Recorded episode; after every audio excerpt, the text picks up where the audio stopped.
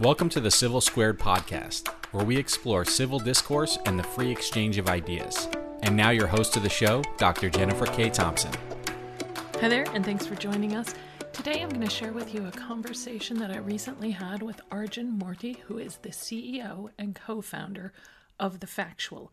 We will link to The Factual's website in the show notes, but just so you know, The Factual is a for profit company that produces a daily newsletter, uh, and their website has information from the daily newsletter as well. But their goal is to restore faith in the news.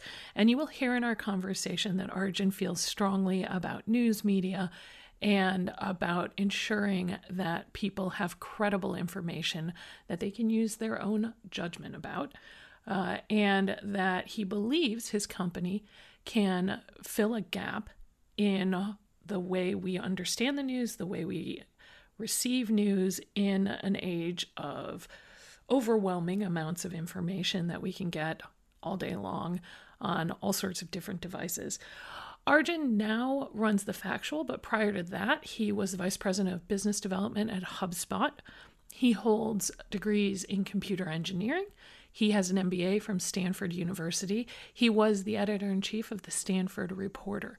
And I think as you listen to the conversation, you will hear that Arjun feels very strongly about the importance of credible news that can improve communities and help bring us together despite what we may think about the news today dividing us uh, or causing polarization.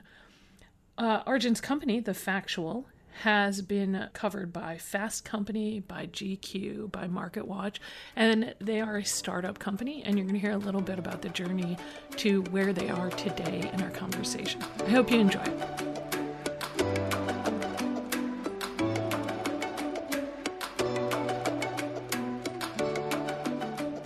All right. Well, so Arjun, first of all, thank you for joining us today. We appreciate it because it seems like you're probably pretty busy. How old is your business right now? It is officially five years old. Yeah. Yeah. yeah. Uh, it's gone through a few iterations, though. We started out as a company called Civic Owl. Then we rebranded to Owl Factor and then finally to The Factual, which tells you that I'm really crappy at branding. I mean, just nerdiest names you could think of um, I even wrote a post on it, like how not to name your your startup.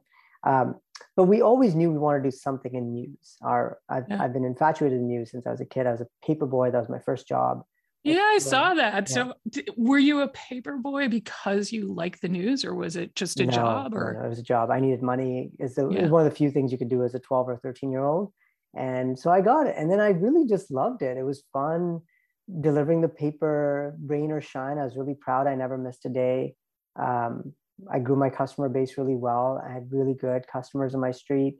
And uh, yeah, it was fun. Like I, you know, to be honest, I don't think I read the paper that much. I think it was just the act of delivering the news every day and helping people be informed. Like I don't know, it felt kind of cool to do it. So that is cool. Well, and also seeing how many people it affects, I imagine too, because as you're going to people's houses and dropping off the paper, you see everybody's getting the paper and yeah. it's something that, you know, impacts everybody. But also you see the connection in a community, right? I mean, it's not like we have today where, I mean, that's right. It's all over. Probably, it's probably still paper boys, right? I have no idea. I think, well, we paper persons, paper persons, right? We do get the newspaper delivered. We have a Saturday subscription. Uh, there's like a special from the Wall Street Journal, which is like mm-hmm. absurdly cheap. So we got it. And, um, and uh, I've never actually seen a paper person because they deliver very early in the morning. It's a very different lifestyle. Like what I had was an evening paper route, so we used to deliver mm-hmm. at 4:30 p.m. So it was a very community thing. Like I really did actually know all my customers by name and face, and I would meet them to collect uh, or give them subscription because back then you used to pay in person. There wasn't online payments. Uh, oh yeah. So you had to collect the money. Yeah, right? to collect the money and send it into the the newspaper publisher, and yeah, it was a real like little business. So it was really fun. And I personally have always liked reading and writing as well. Like I like reading mm-hmm. books. My wife always jokes that I'd be happier with a book than with her, which is terrible, but maybe there's a slight bit of truth to it. maybe. I don't know. I really do like reading a lot. Um, and then I like writing as well. I'm not a great yeah. writer. Uh, I really admire amazing writers, especially journalists. uh, who can pack in just great information, a very informative way, um, well resourced, not super opinionated. Uh, that kind of writing style I really like. And so, yeah, that's kind of, I've always been a news geek.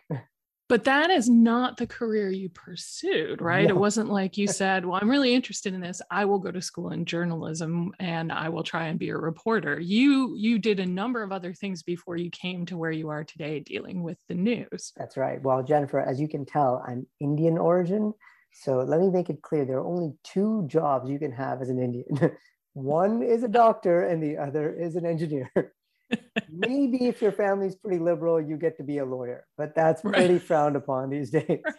So that's it. We don't have a lot of choices. Um, but jokes aside, actually, I, I do like, uh, I'm also a huge math geek and uh, engineering and building stuff was just, yeah, it was always something I liked doing. So I don't think I ever considered ever being a journalist. I didn't even think you could be one without, I don't know, I wasn't that great a writer. So, and it's a hard job to be honest, being a journalist, yeah. you know? So it, I don't think I ever wanted it for a job um, I always wanted to build stuff. So engineering just made more sense. And then eventually, you know, 20 years on in my career, I was able to combine the two passions, which is I like building stuff.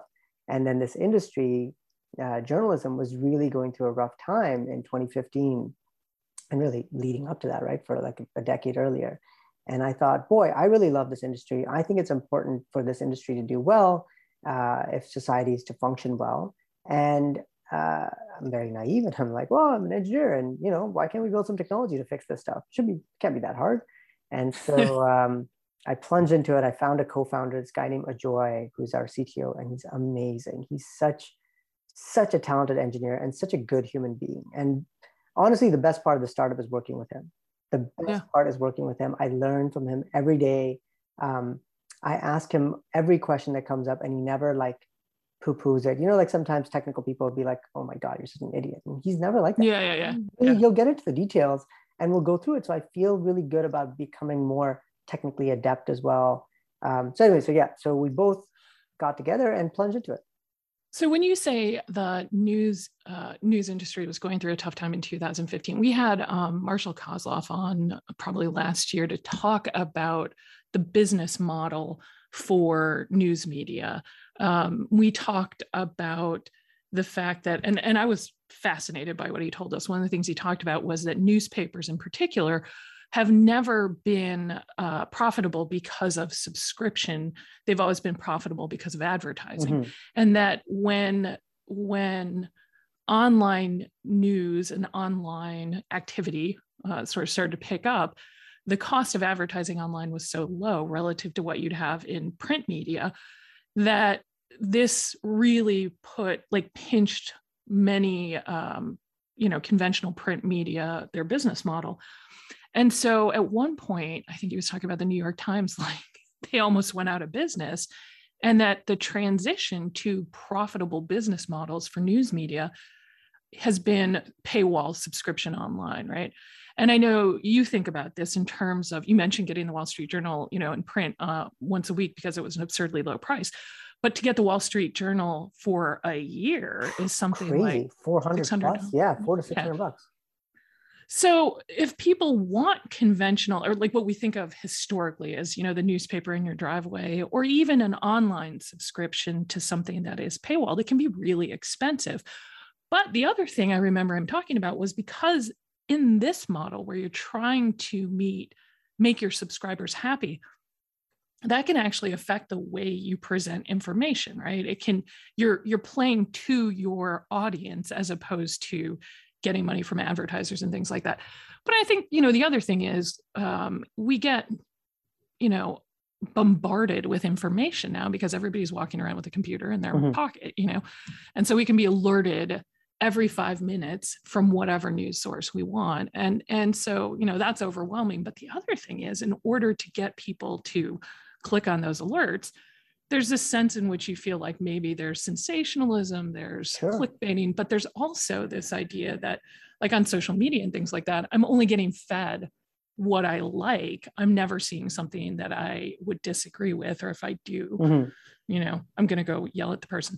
How much of that played into your decision? And when you're thinking about, right, like news was in trouble in 2015, is that what you mean by it, or is it something else? Yeah, I mean, at, at the highest level, the, the problem was people didn't trust the news as much as they used to. Uh, if you dig deeper and you go into why, you get into all the stuff that you just said, which is that the business model of news skews towards sensationalism.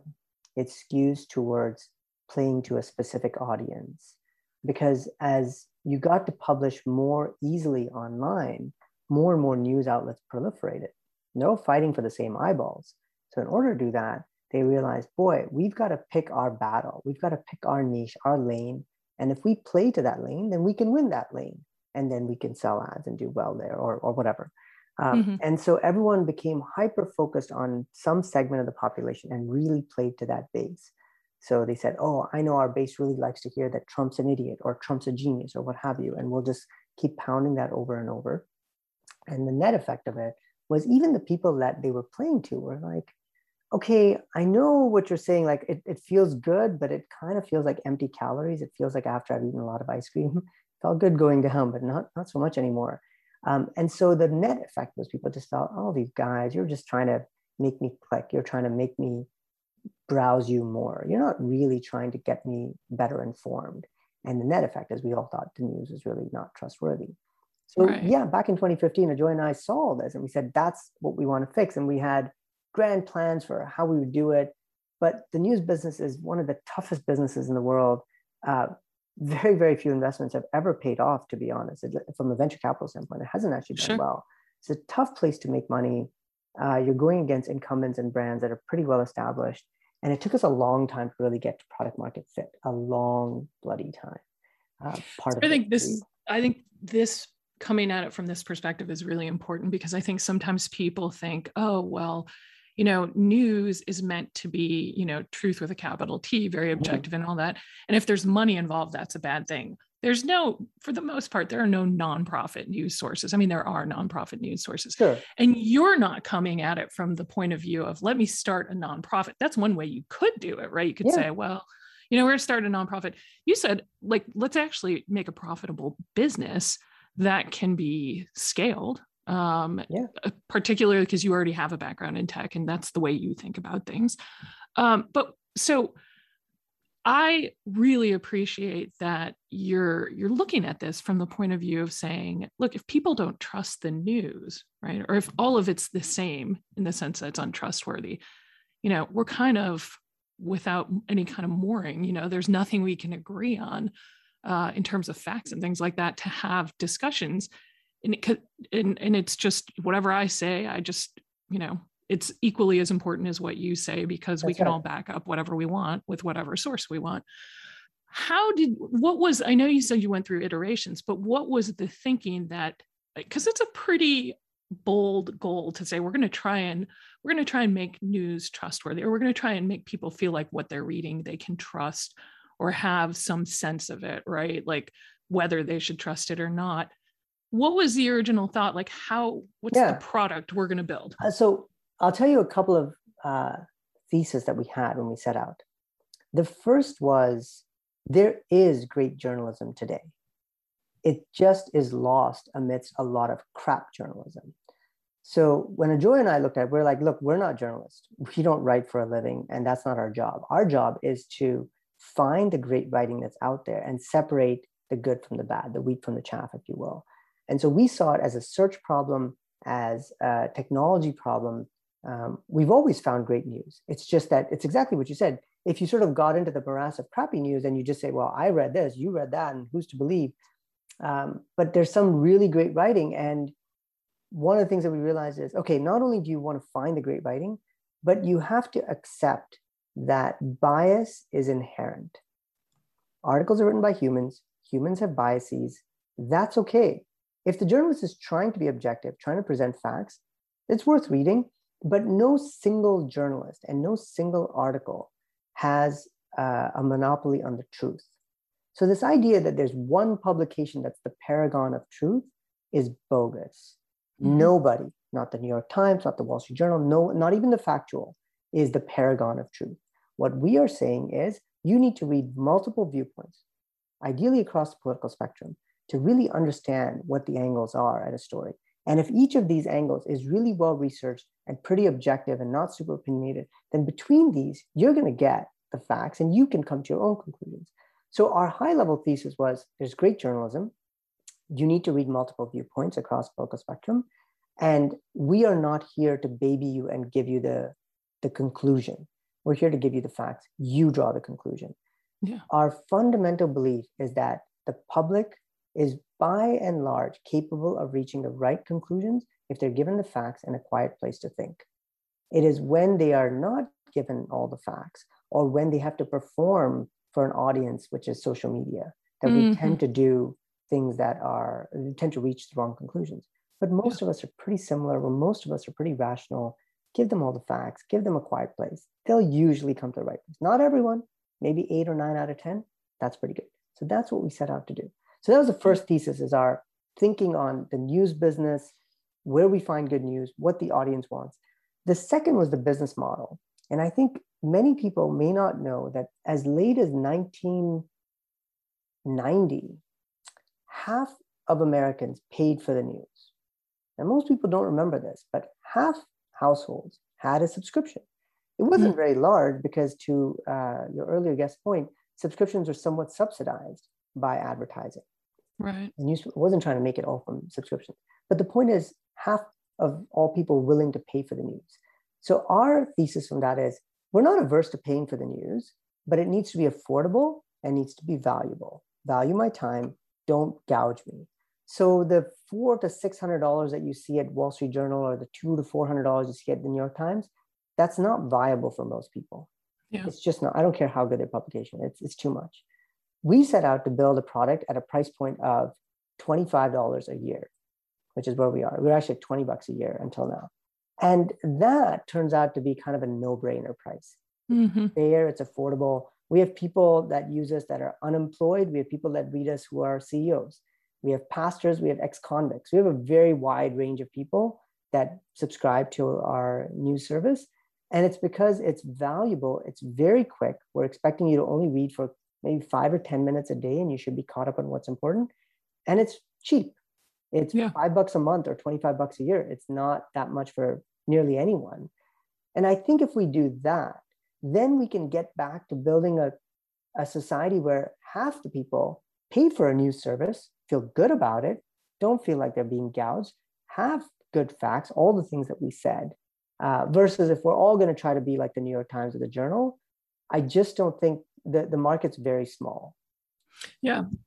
Well, and I think another point that you have made um, here and elsewhere is even if I want to pay $400 $600 whatever it is and and i'll be honest i did used to have um, a weekend subscription or a sunday subscription to the new york times because i love you know uh, and i know there are going to be people out there listening to this saying oh you can't believe you read the new york times but even people i know on the right who are in journalism will say you know look it's still a paper that has plenty yeah. of useful information and everything else and i love the new york times but here's the thing i would get in on sundays maybe by Wednesday I got through the whole thing, right? Because yeah. I have other things going on in my life right. and it was huge, you know?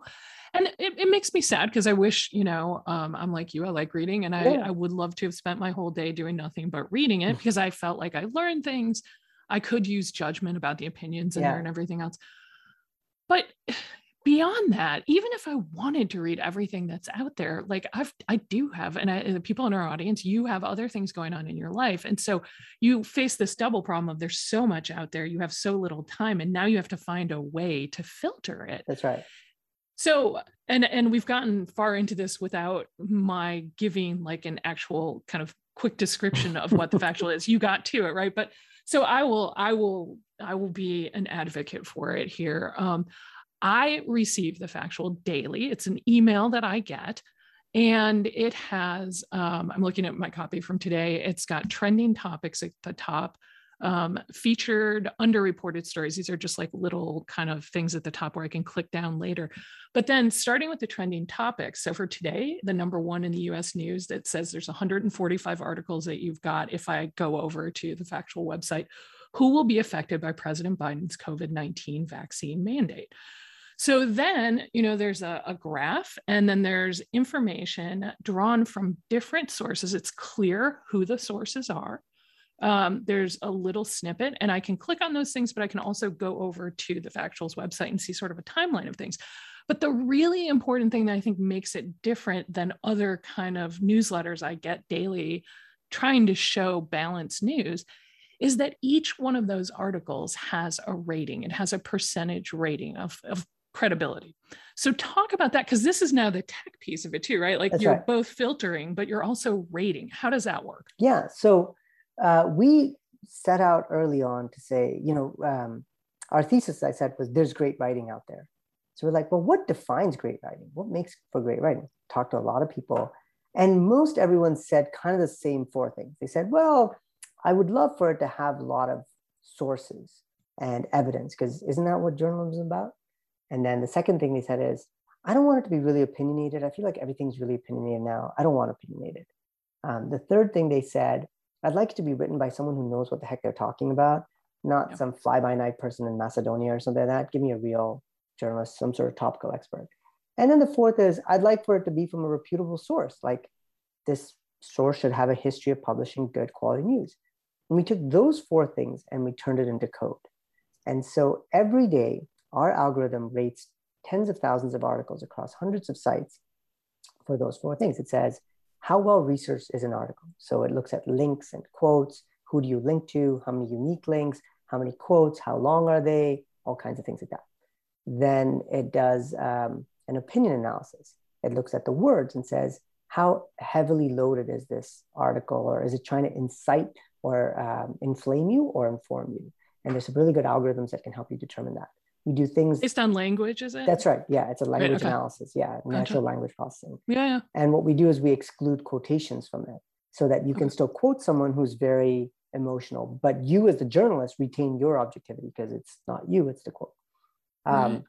We then look at an author's topical expertise. So we've been rating articles now for almost three years. We've rated about 10 million articles, and we've rated about 50,000 journalists across those 10 million articles. So we built this database of who are these 50,000 journalists? What do they write about?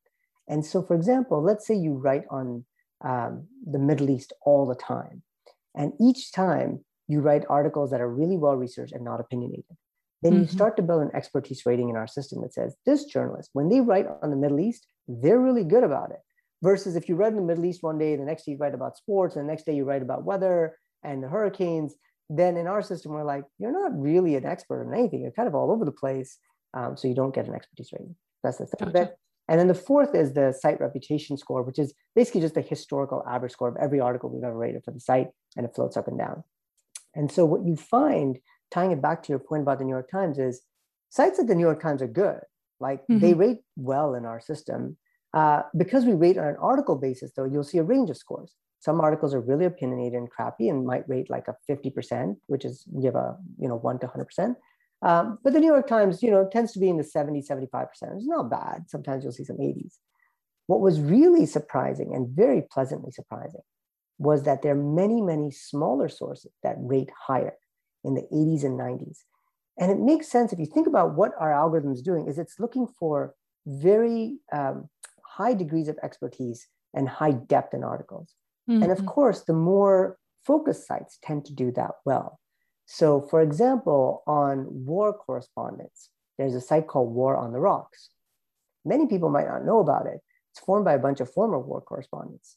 Their reporting is fantastic. I mean, in depth um, there's a site called Bellingcat, which is, you know, it's more investigative journalism, usually mm-hmm. about war or something like that. So these two sites, if you were talking about something that happened in Syria, for example, or Afghanistan, those two sites are probably going to give you a lot more depth and context than the Times, a journal, or anyone sure. else.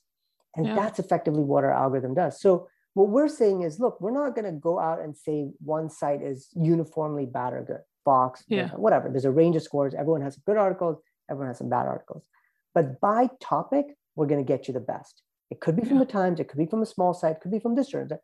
We'll find the best for you and give it to you. And then collectively, as you start to really read so many different sources, so many different journalists, you get a much more rounded view of the world. You stop thinking that everything is black and white and it's so obvious that someone is an idiot or smart. Everything is complicated and hard. Yeah. That's the world we live in. And we're going to try to make it as easy as we can to give you a bunch of facts so you can find your conclusions. I think I think there are so many great points in what you just said. One of those is this point about finding new sources. Um, one of the things I love is that as I can go through this relatively quickly at the beginning of the day, uh, I can see kind of headlines. I can see big topics. There are also topics that um, I love the you know high credibility underreported right. issues, right? Like, so there'll be something about a topic that isn't getting a lot of attention, but here's a very highly credible article. And you'll say, you'll show from, you know, the left or the right or the center, right? Because you're already kind of giving a sense of, um, and there are other organizations that do that. We use AllSides. Mm-hmm. Um, media chart but i know you've got you've got your own ways of looking at that i'm sure uh, so there's that but i find out about sources i never would have known about I find out about stories I would never have known about.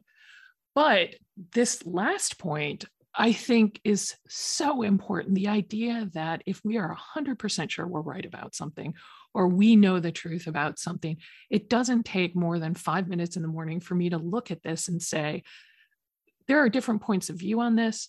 You're not telling me which one I should buy. You're telling me, here's how this fits into our understanding and our filtering you go make up your own mind but it does demonstrate that there is complication that there is you know and i guess i recently you said i think nuance isn't dead but it's on life support right?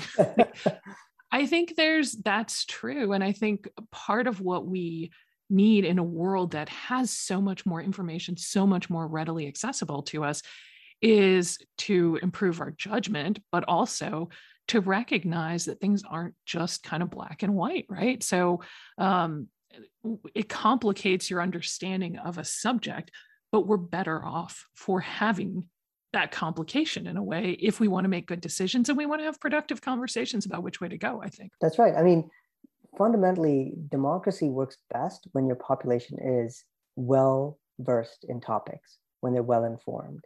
And um, that's our job. We're not here to say who's right or wrong. We're not here to say vote this or that or endorse that. I, I couldn't care less what I what we're here to say is all of you are capable of making good decisions. Let's give you the facts. You guys will reach the right conclusion. And what's really interesting is so one of the things that you've probably seen in our in our daily newsletter and app is we have these daily discussions, mm-hmm. the polls. And so uh, we'll have a poll on whatever the issue of the day is. I think a couple days ago we did one on vaccination, or we did one yep. on abortion. Actually, Texas abortion law, probably the biggest one.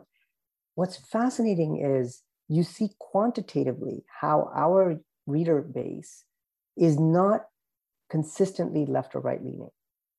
Like on the Texas abortion law and do they support it?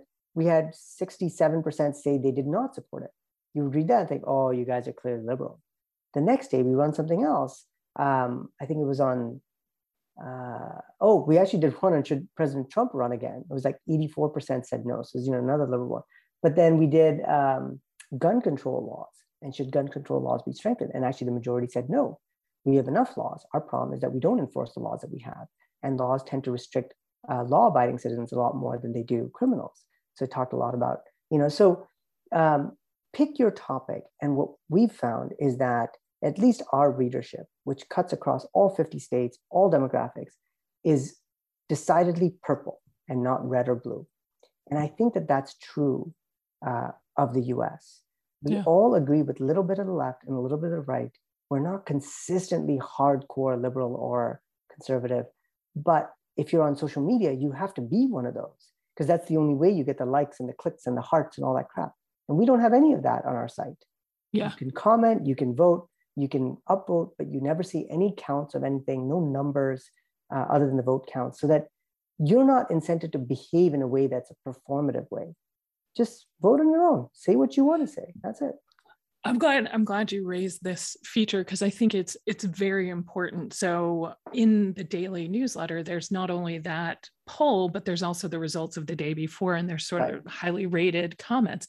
and and i'm not a big social media user in terms of putting information out on social media mostly i read it to to learn things but i i cannot imagine uh, even though i know there are plenty of people who do this going on to facebook and making comments about something political because i just to me that that seems like something that is bound and determined to end badly hmm. and and in a way i don't really want to um I do believe strongly that my views are going to change over time about things. So I don't necessarily want to document forever right. on a website what I think, you yeah. know.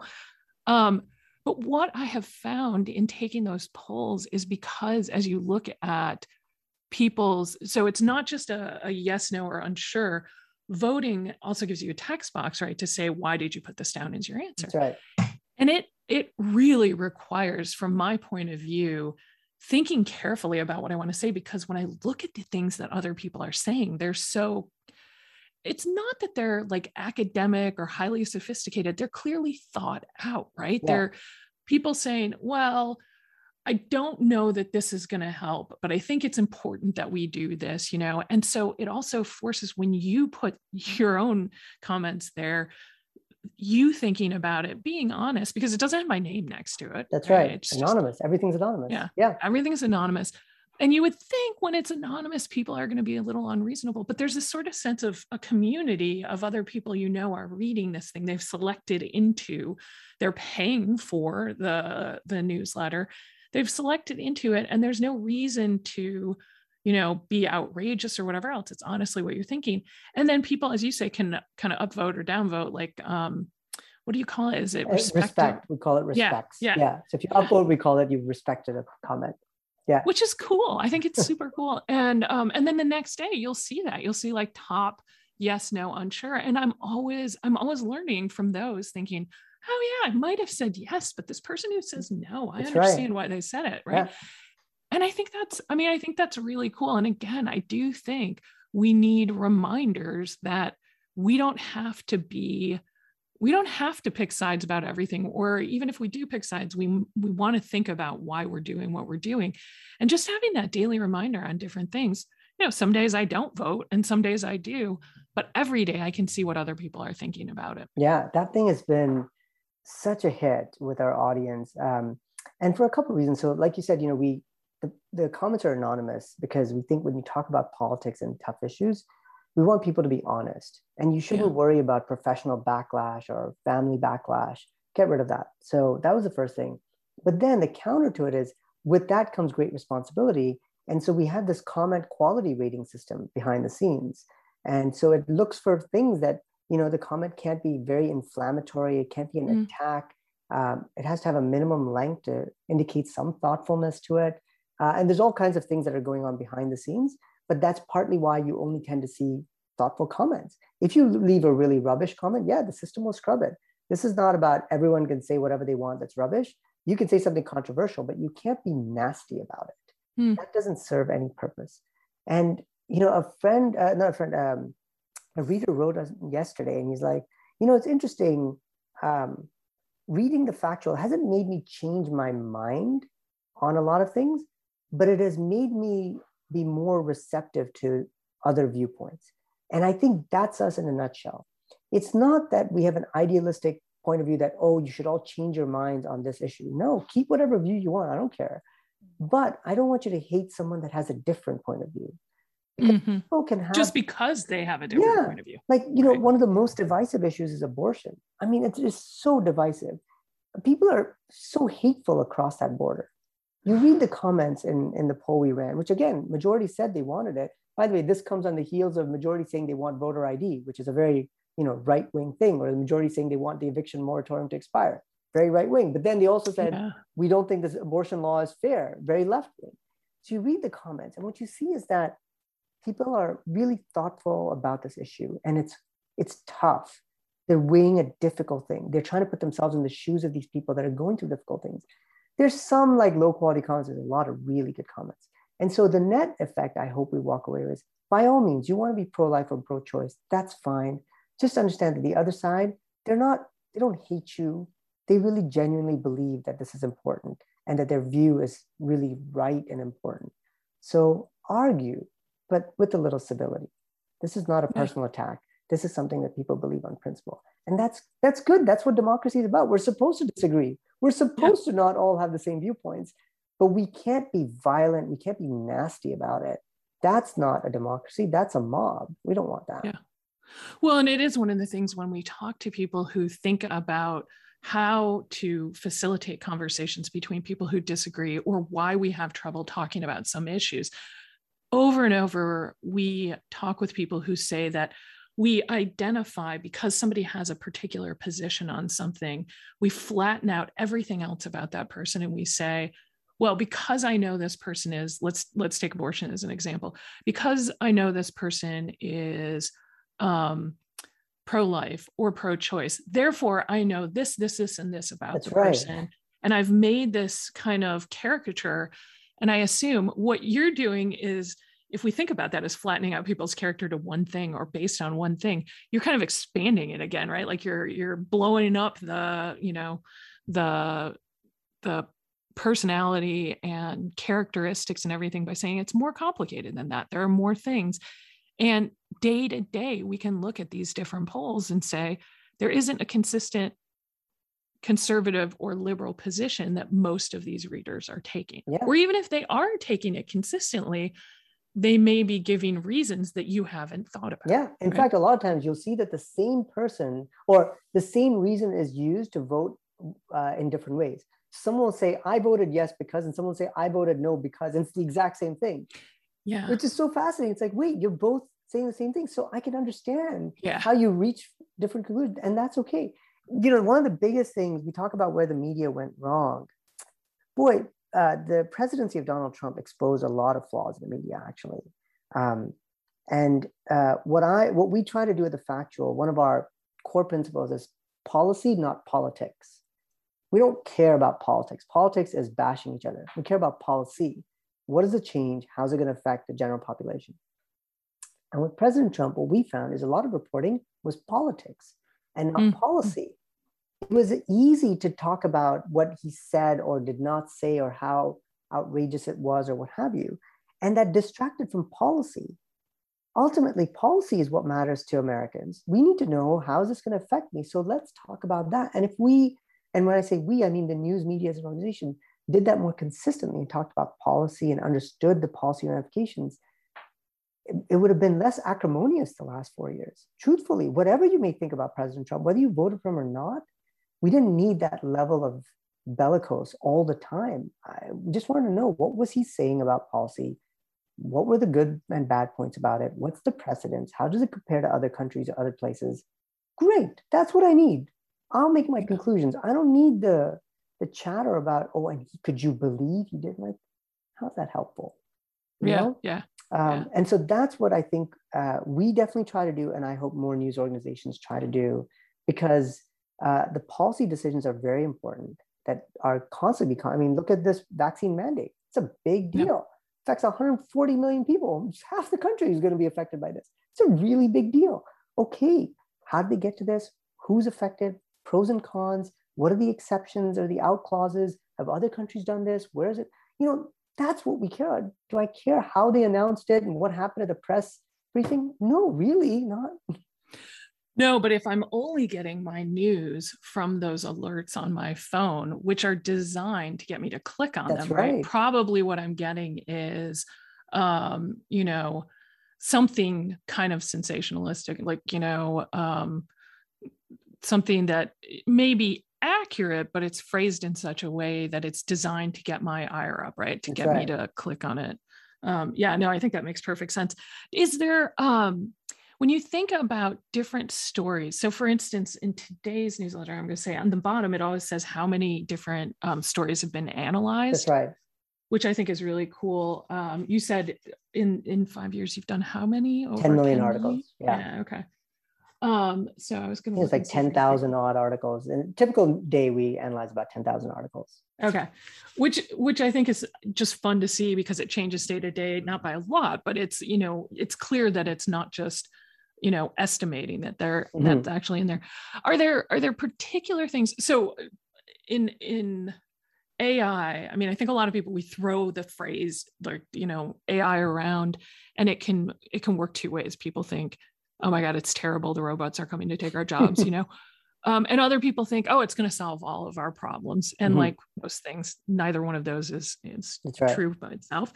Um, are there certain kinds of things that your um, algorithms and your work in grading and and looking at and analyzing articles have trouble with because of the subject matter? Um, they're definitely so uh, at a high level. The thing that we say about the grade is, if you get a high grade, it means that we could verify a lot of elements of this article. It's probably highly credible and worth reading. It's informative. If you get a low grade, it doesn't mean that the article lacks merit. It just means that we couldn't automatically identify and verify a lot of things. You should still read it if you want to. Maybe read it with a little bit of caution because you know your helper hand in the factual could not sort of tell you ahead of time that it was going to be good. Yeah. Um, so it's more of a positive signal rather than a negative signal. That's the first thing.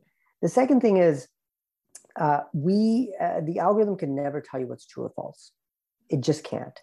Uh, that requires human judgment true and false is a very hard thing in the news. Boy, you need so much context. I mean, I don't even know how you could possibly build it. Um, so, what we're trying to say is look, let's find you a bunch of things that are good and factual and informative with different viewpoints. That gives you the basis. You decide what's true. It's not our point of view. Um, and then the parts that we run into difficulty with, there's some uh, sort of technical things. So interviews can sometimes be difficult because mm. it's hard to tell what's a quote in an interview. Sometimes you know the yeah. block quotes you can't always tell. Um, journalists that write for multiple publications is a problem because a journalist is uniquely identified by their name and publication. So John Smith at the Guardian is different than John Smith at the New York Times. It could be the same person, but we couldn't tell. So right. your CV is unique to each publication. So if you're a freelance journalist, for example, we couldn't say that you know all your publications come together as one uh, record. We don't know that you're the same person. Um, some people write opinionated posts proudly. Uh, sure. You know, Kara Swisher at the New York Times, very proud of her tech sort of writing. And a lot of people like it, but in our system will rate very low by definition. It's highly opinionated. It's not usually well sourced because that's not her writing style. Some people might take issue with that and say your rating is lousy. And we'll say like i said a low rating you could still read it. Doesn't mean it's not good. It's just not what we define as you know very informative um, so read with caution. So those are some of the limitations that we have. Other things sure. you know paywalls can sometimes stymie us uh, because uh, yeah. we have to yeah. index the articles. We can't always get them uh, foreign languages. Uh, we don't do anything other than english yet. We will at some point. Don't do it yet. Yeah. Uh, so little things like that. And then i would say you know uh, a lot of people talk about built-in biases in AI. We thought a mm-hmm. lot about this. Oh my goodness, yeah, you know? Yeah. So one of the things we have a little explainer video on our how it works page, but we were careful to not do the stupid things like group articles as good and bad and train mm-hmm. the system because it would just learn what we thought was good and bad. Like, you know, right. We were teaching it more foundational things like links and quotes and you know patterns on on writing on topics versus these articles from the New York Times are the good ones. Make sure you learn that. We don't do that. Um, the other thing that we uh, did when we were building this AI is we always said uh, this is a complement to humans. It is not a replacement. So to your point when you said Jennifer, it's not. Frankly, I don't even like using the word AI. The truth is, mm-hmm. we're a mm-hmm. machine learning algorithm. Mm-hmm. AI is just easier from a marketing standpoint, but it is not. You know, you, yeah. if you know the classic definition of AI, we are not. We're a machine learning algorithm. And um, what we are here for the audience, what's the difference between those? Yeah, things? so machine learning algorithm basically has data and looks for patterns in data, and then uh, modifies various um, equations, mathematical equations it has to match future predictions in that data, which is not that far from AI, but AI tends to be quite a bit more involved. There's like a feedback loop where it like makes a prediction. Oh, how far off was I? Oh, okay, I'm going to adjust it and come back we don't have that kind of feedback loop, uh, at least not uh, not extensively. So I don't know. I think of AI as more like, oh my God, it can drive a car by itself, and that's not us. Like right. we're, we're doing some rating, filtering stuff in a very transparent way, so you can always see the rating. We don't want the rating to be opaque. So you click 87%, you'll see exactly why it's 87%. Um, and then you get to decide if you want to go with it or not. But I think we, when we built this whole thing, we always thought of it as complementary not replacement to human judgment. It's supposed yeah. to improve your critical thinking. It's not supposed to substitute for your critical thinking. Um, and it doesn't assume to know the answer. It def- yeah. you know defaults to you. When we did all those things, I think that's really what made this algorithm, this approach, very different from uh, most other algorithms, which are usually either opaque or try to give mm-hmm. you the mm-hmm. answer. And we're not yeah. trying to do either of those things. No, I think that is really important that if somebody goes on the website, you even have um, sort of FAQs like that people may raise with you about, you know, hey, does it do this or does it do that? I think it's all transparent there. Uh, so I want to make sure we have talked about the value of looking at things this way. Um, just anecdotally, I will also tell you that uh, one of my kids the other day in high school said, Oh, I need a topic in the news in the last week. Can you tell me a topic in the mm. news? And I pointed up to the factual. But in the course of doing that, um, my daughter looked at it and said, Oh, I want to read the ones that are 50%, right? Yeah, like, and in right. doing that, she could see very quickly why they had been rated low because of even the wording in the headlines and everything else. It wasn't that she looked at it and said, "Oh yeah, I mean, this is obviously really credible and this is a bad rating." It was it was seeing timelines of different articles, seeing different people's opinions on things and seeing the you know the credibility. I I thought exactly that this is a great example for someone who is learning about critical thinking. There are just a pile of resources on one page to look at. Yeah. Um, and so I think that's really important. So people in our audience, I think, um, will hear all of this, and I hope find this as an appealing prospect. If somebody wants to check out the factual, but they're not bought in yet, right? And they say, well, yeah, $20 isn't that much, but it's still $20. I can go do mm-hmm. whatever else with it. Um, they can go to the website and they can sign up, give them your email. They could give you their regular email. They could give you, as my kids have burner emails now. um, and for two weeks, they can read it, right? Yep, for free. Um, mm-hmm. All you need is an email to sign up. Um, as you know, we try to ask as little information as possible. We don't even want to know your first name. Um, you know, it's that we want the news to be. This is not about getting to your personal life. This is not about selling you ads. We don't have any ads. We're completely ad free. I want to know as little about you as necessary. Um, it's a very different take on news. So just sign up with an email address on thefactual.com. You get a two week trial free for everything the website, the app, the newsletter, the works. Uh, and at the end, if you choose not to subscribe, it's five bucks a month or 25 bucks a year, you'll automatically move to your free plan. So mm-hmm. you won't be charged anything. You just automatically roll off into free. You'll get a reduced version of the newsletter and the site. You won't get the app. For some people, that's fine. Uh, hopefully, a lot of people do the paid version, but whatever. The point is, solve for the customer. And we really want people to see that there is a good place to get credible news affordably and easily. That's it. Know that this resource is out there. Hope you use it or share it. Yeah. And we'll link in the show notes to that, certainly.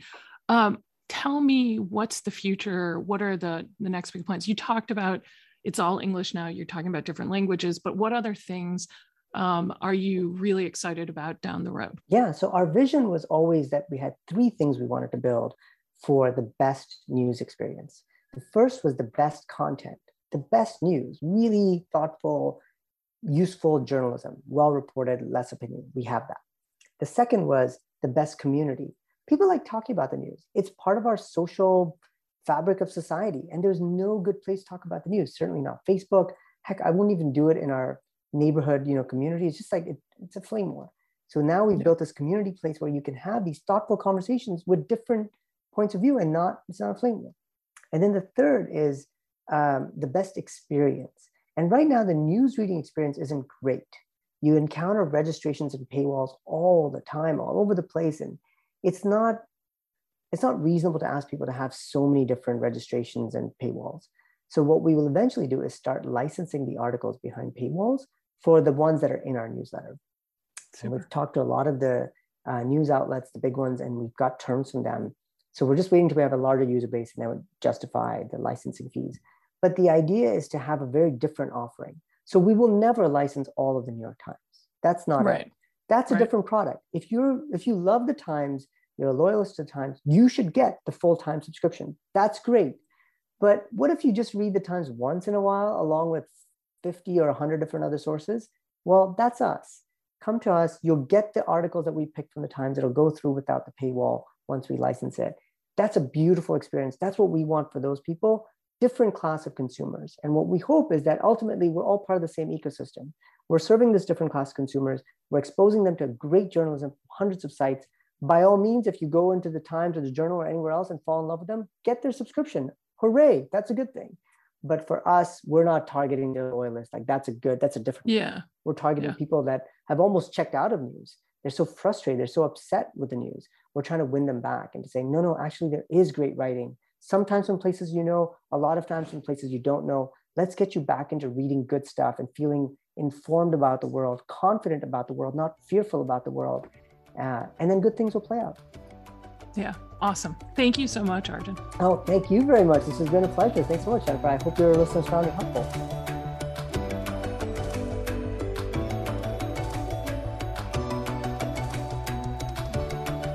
As I mentioned during our conversation, we will link to the factual in our show notes, and I hope that you will check out the website, read more about the work that Arjun and his colleagues are doing, and consider whether or not you want to try out the factual for uh, the two week free trial. Our, our podcast episode was not meant to be an advertisement necessarily for the factual, although it may uh, sound that way. In fact, the reason that we know about the factual is because in a recent newsletter, we solicited from our audience uh, recommendations for resources that they were using to understand issues in the news. And one of our readers mentioned the factual, and uh, Arjun and I got in touch and we started talking. And I was really impressed with the way he has approached this business but also his views about the news. And I think for me, what I will take away from this conversation and from my experience reading the factual now for a few months as I've been researching uh, this episode is that it really is important for us to have ways to filter information in a world where there is so much information. That's not likely to change. I mean, I don't think that the world is going to get less complicated moving forward as technology advances. The factual may not be the best way to do it. It's certainly not the only way to do it. But all of us need some way to filter information so that we can apply judgment to the information that we have. And I think while we may be concerned that technology and social media and all kinds of things are dividing us, it's really encouraging to see someone who thinks that technology can be used to sort of reverse that trend. So, as in all things that we talk about on the podcast, I think one of the things that I will walk away from this conversation with is just a reminder to myself that things are always more complicated than they seem, and that's not going to change. And if that's the case, I need to find a way to deal with it and to still have credible information. I hope you enjoyed the conversation, and if you did, I hope that you will please take a moment to rate and review the podcast wherever you receive it. If you do that, it is more likely that other people will find out about it, and that way they can join the conversation as well. Thanks for listening.